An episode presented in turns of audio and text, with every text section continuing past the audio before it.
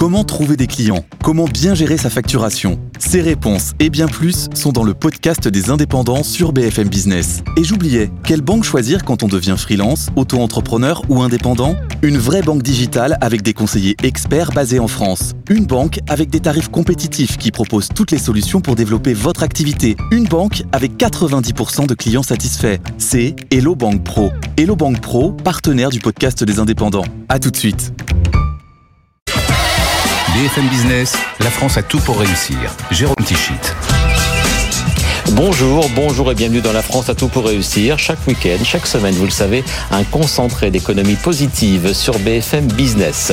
Et au sommaire, en ce week-end du 1er mai, eh bien, on a clairement des envies d'extérieur. Pourquoi pas de piscine? Vous connaissez sans doute euh, les piscines Water Air, leader européen, donc des piscines en kit. Water Air est une marque française qui en plus célèbre ses 50 ans cette année. Pour en parler et pour parler du marché très dynamique de la piscine privée, je reçois Vianney Tuffa, le directeur général de Water Air.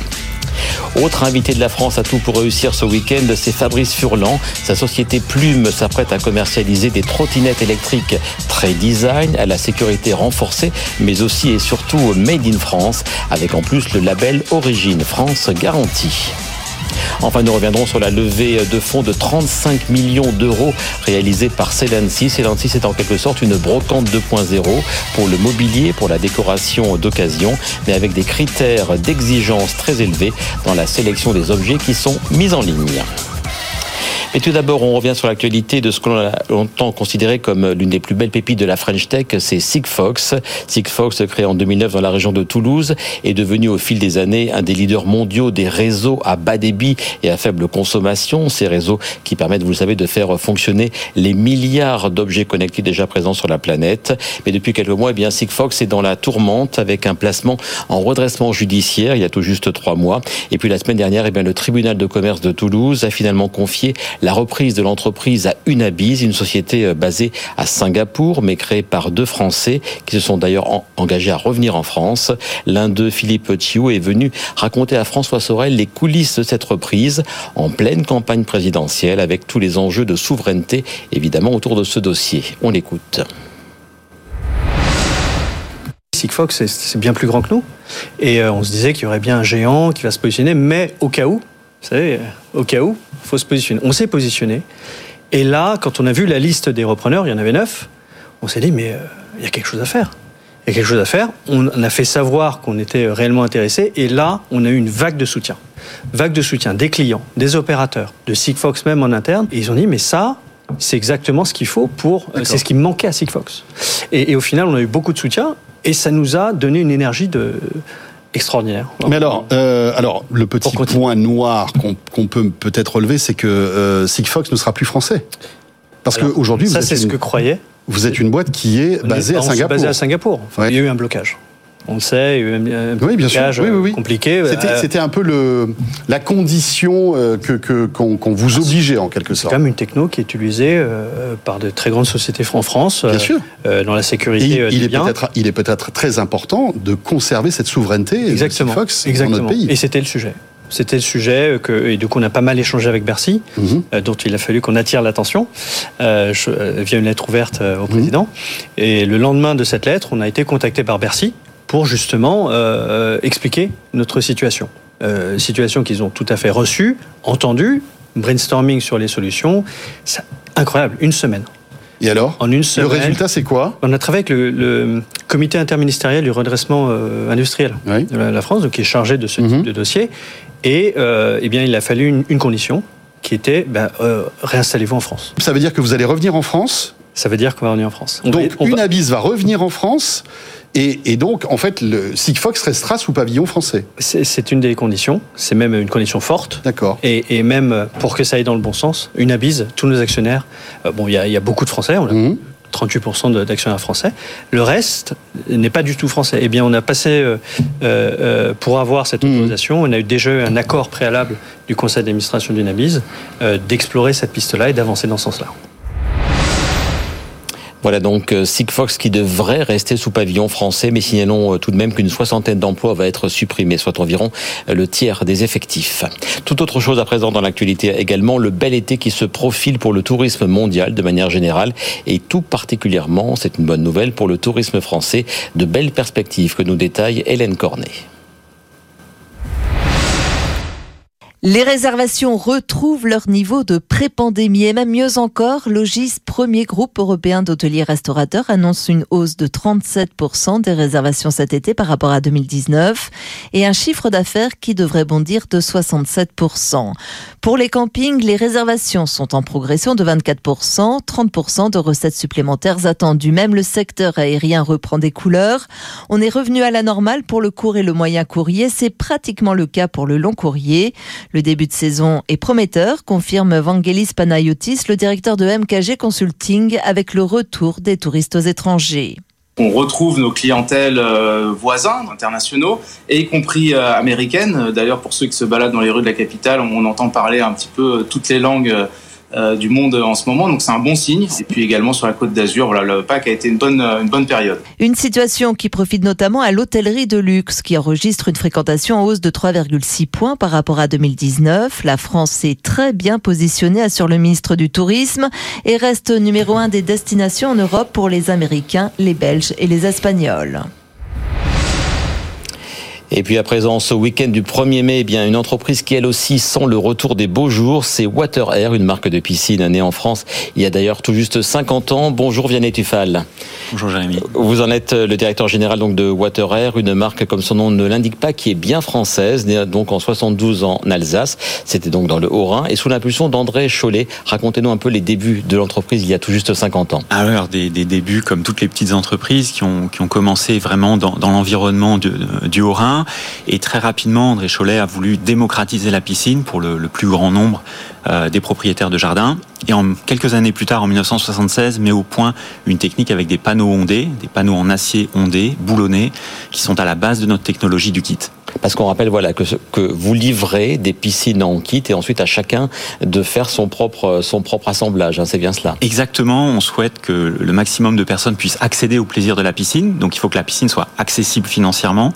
Et pour être accessible financièrement avec un produit de qualité, on a choisi le kit et les économies de main-d'œuvre.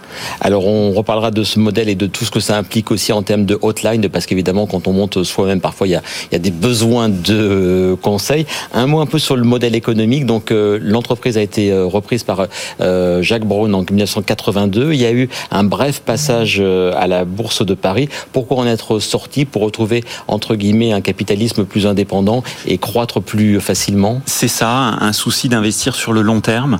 très rapidement derrière, on a eu notre première politique D'ailleurs, donc le, choix d'investir sur des modèles éco-conçus.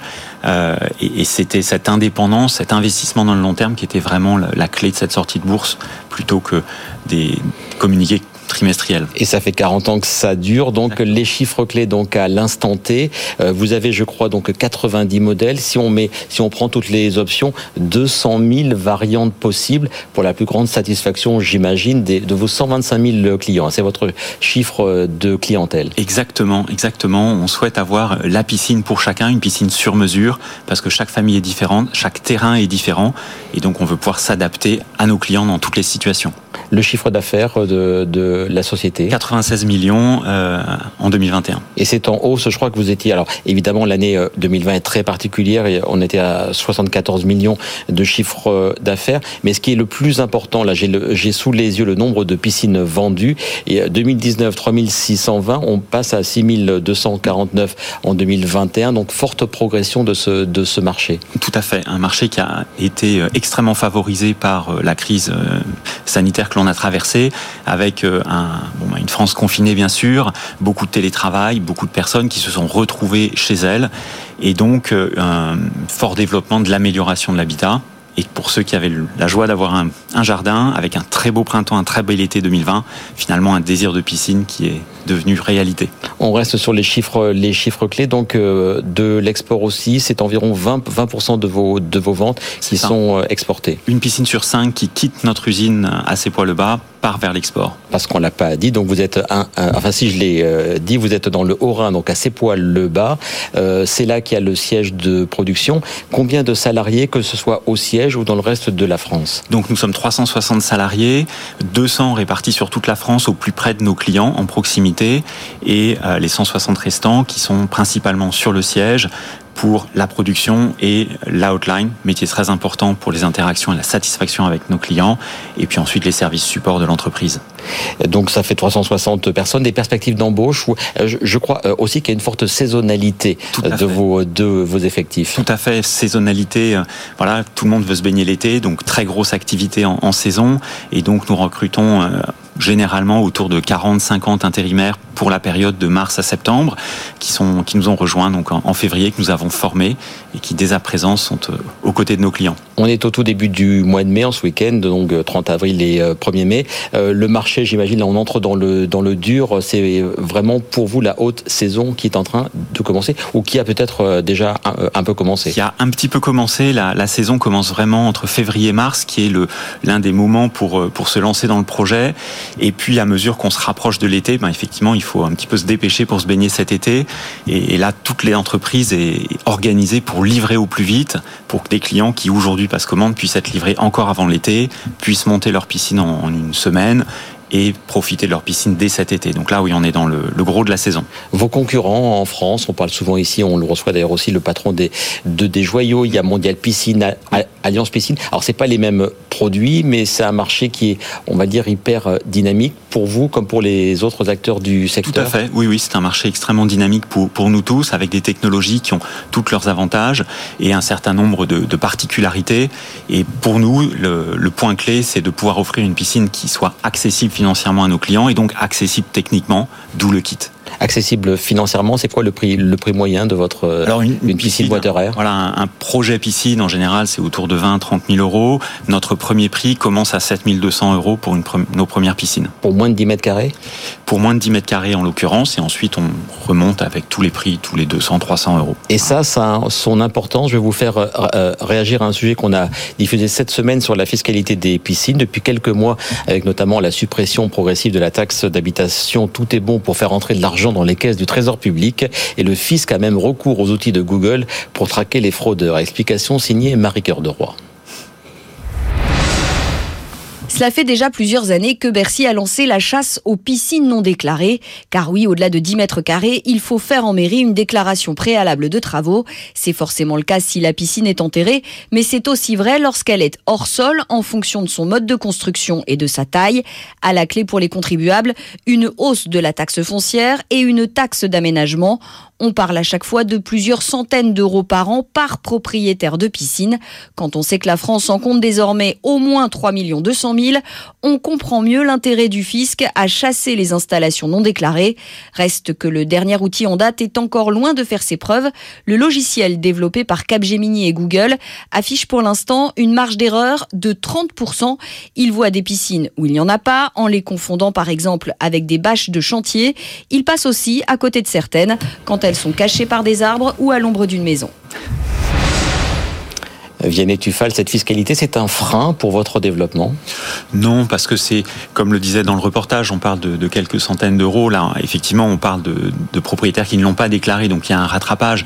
Mais pour un, client qui déclare sa piscine en, temps et en heure à l'issue de son chantier, il y a une première taxe, ensuite il y a une franchise, et c'est surtout la valorisation du bien immobilier qui, derrière, enchaîne une augmentation légère de, la taxe. J'aimerais que l'on termine cet, entretien sur le fait que vous êtes devenu, que Waterer est devenu il y a quelques mois, à la fin 2021, une entreprise à mission. Qu'est-ce que ça change dans vos engagements à la fois sociaux, sociétaux et écologiques?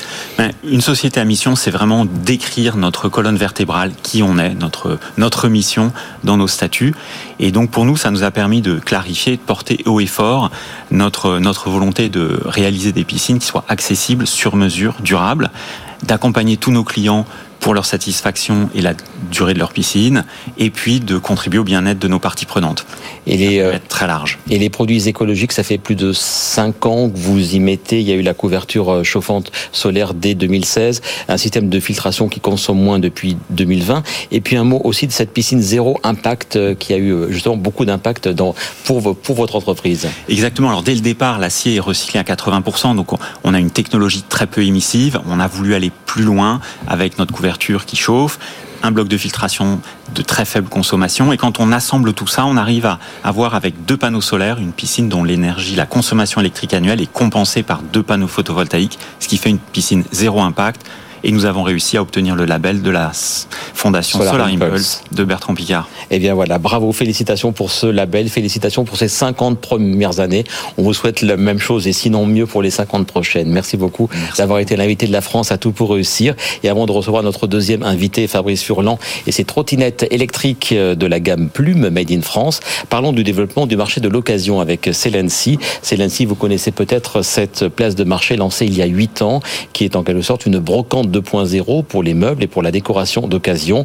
La start-up vient de réaliser une levée de fonds de 35 millions d'euros. Sa cofondatrice Charlotte Cadet était l'invitée de Tech Co il y a quelques jours. Celency, on se présente comme la marketplace de référence pour acheter et vendre du mobilier et de la décoration de seconde main.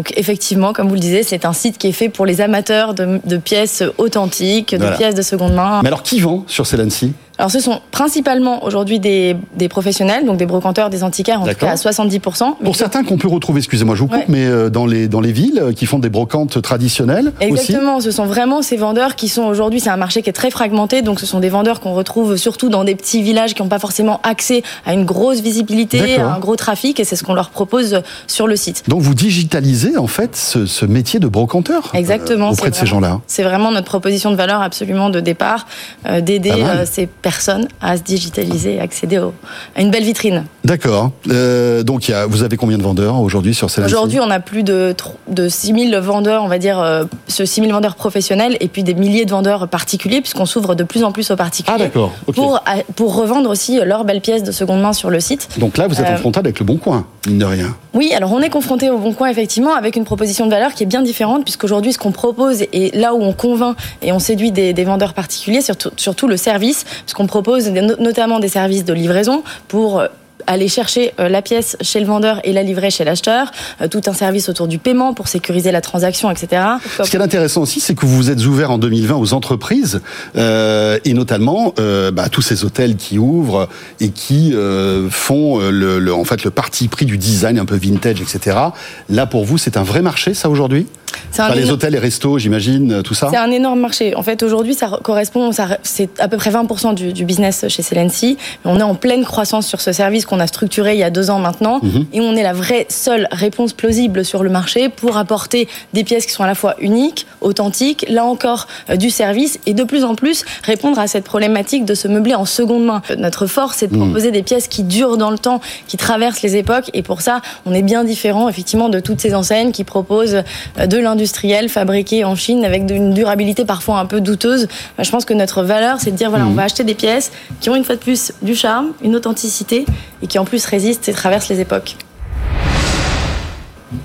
Voilà, donc même en seconde main, vive le Made in France. Et cela peut bien sûr s'appliquer aux trottinettes électriques. Bonjour Fabrice Furlan. Bonjour. Vous êtes le fondateur euh, de ces trottinettes dont on va parler dans un instant. Mais voilà, un produit qui n'a pas bonne presse, on le considère comme dangereux dans nos villes, abandonné un peu partout, fabriqué à l'autre bout du monde et avec de gros questionnements sur le recyclage. Et bien sur une partie de ces griefs, vous essayez donc d'apporter des réponses avec euh, Allure, la trottinette Made in France que vous avez développée au sein de votre entreprise Plume. Euh, c'était vraiment le but un peu de réhabiliter cet objet important dans la mobilité, mais qui a vraiment une mauvaise presse.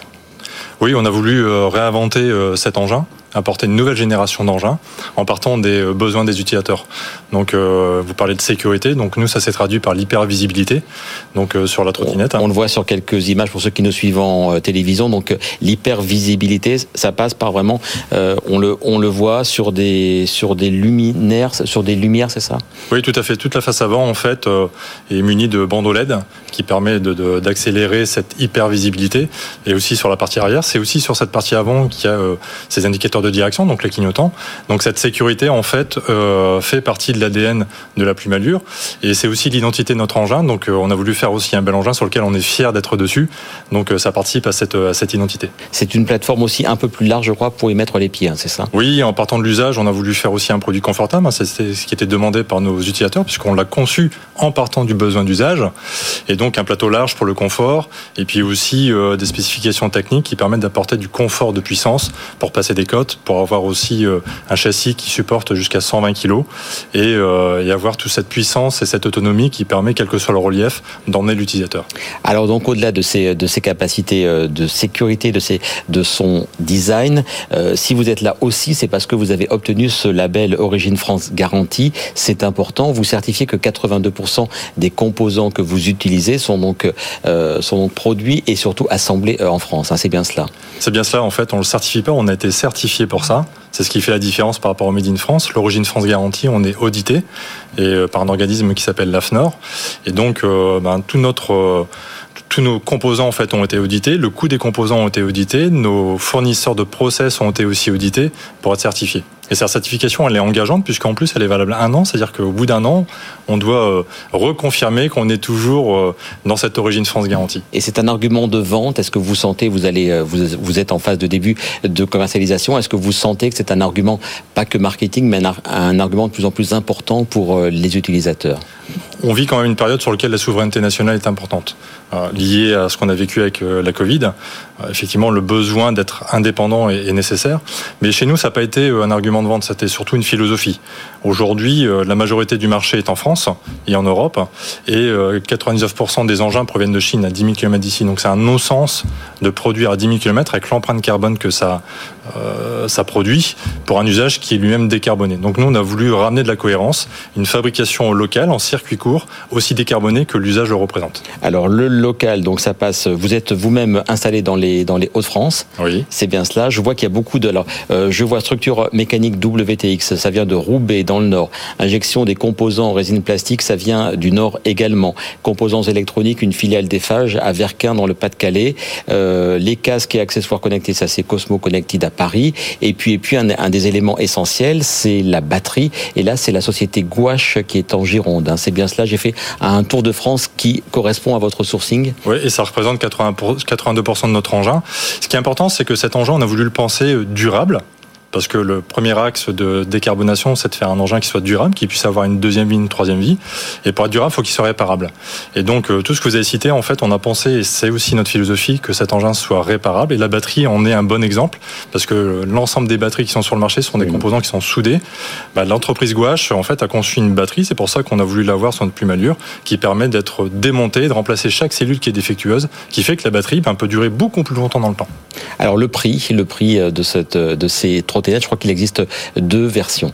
On a deux déclinaisons en fait. Donc euh, une première trottinette à 45 km d'autonomie à 1099 euros et une deuxième version à 70 km d'autonomie à 1399. Et en ce moment, on est dans une opération de pré-lancement puisqu'on fait euh, un crowdfunding qui a démarré cette semaine sur lequel on fait euh, une remise sur ces engins. Donc la première est à 879 et la seconde à 70 km d'autonomie est à 1119 euros. Donc moins, moins 20% pendant, pendant, pendant combien de temps? Là, c'est pendant euh, trois semaines, semaines, avec une livraison qui va arriver pour euh, novembre. Et euh, c'est pour ça qu'on propose ces précommandes pour pouvoir livrer en fin d'année. Et ces précommandes, elles fonctionnent bien. On est après quelques jours, voilà, de lancement de cette campagne de financement participatif. Est-ce que vous êtes satisfait des, des premiers chiffres? Ah oui, puisqu'on a presque atteint notre objectif sur à peine une semaine. Qui est de qui est de combien? En fait, on a voulu mettre 50 000 euros de base de départ. En fait, ça sert surtout cette étape de lancement. Et, et on, là, on est en train de les attendre euh, au bout de 4 jours à peine. Eh bien, parfait. Vous le disiez, c'est un marché en forte croissance. Euh, je crois que vous allez me confirmer ces chiffres. Un peu plus de 900 000 trottinettes électriques vendues en France en 2021, plus 42% euh, sur une année. Hein. Oui, c'est ça, c'est un marché qui vit des croissances depuis plusieurs années qui sont assez importantes. Vous parlez de 908 000 trottinettes vendues en 2021, donc c'est des ventes aux particuliers. il y a 5 ans, c'était 9 fois moins. C'est-à-dire qu'il y a quasiment eu un facteur de 9 en 5 ans, ce qui est énorme. Et c'est par vos, euh, vos réponses qu'on arrêtera un peu de voir voilà tous ces euh, euh les trottinettes qu'on on voit des on va dire des amas de trottinettes inutilisées un peu partout en France mais dans le monde aussi. C'est contre ça que vous voulez lutter entre autres. Oui, c'est un usage qui est vertueux. Aujourd'hui, dans de nombreux cas, ça remplace la voiture ou ça s'inscrit dans l'intermodalité, donc en complément d'autres moyens de transport. C'est un moyen de, de, transport, de mobilité qui élargit l'offre des mobilités au même titre que le vélo, la marche, les transports en commun. C'est l'enjeu pour euh, nos défis climatiques. Et donc, on doit aussi être vertueux sur ce qu'on fait. Donc, on veut ouvrir la voie sur euh, une production locale au service euh, d'un marché local. Il nous reste 30 secondes. Juste un mot sur votre rôle, votre mission de président de la Fédération des professionnels de la micro-mobilité. C'est important, voilà, de rassembler tous les acteurs pour aller dans cette même, dans ce même sens. Oui, tout à fait. En fait, c'est toute une filière, c'est tous des professionnels qui œuvrent la réglementation pour bien circuler sur les routes.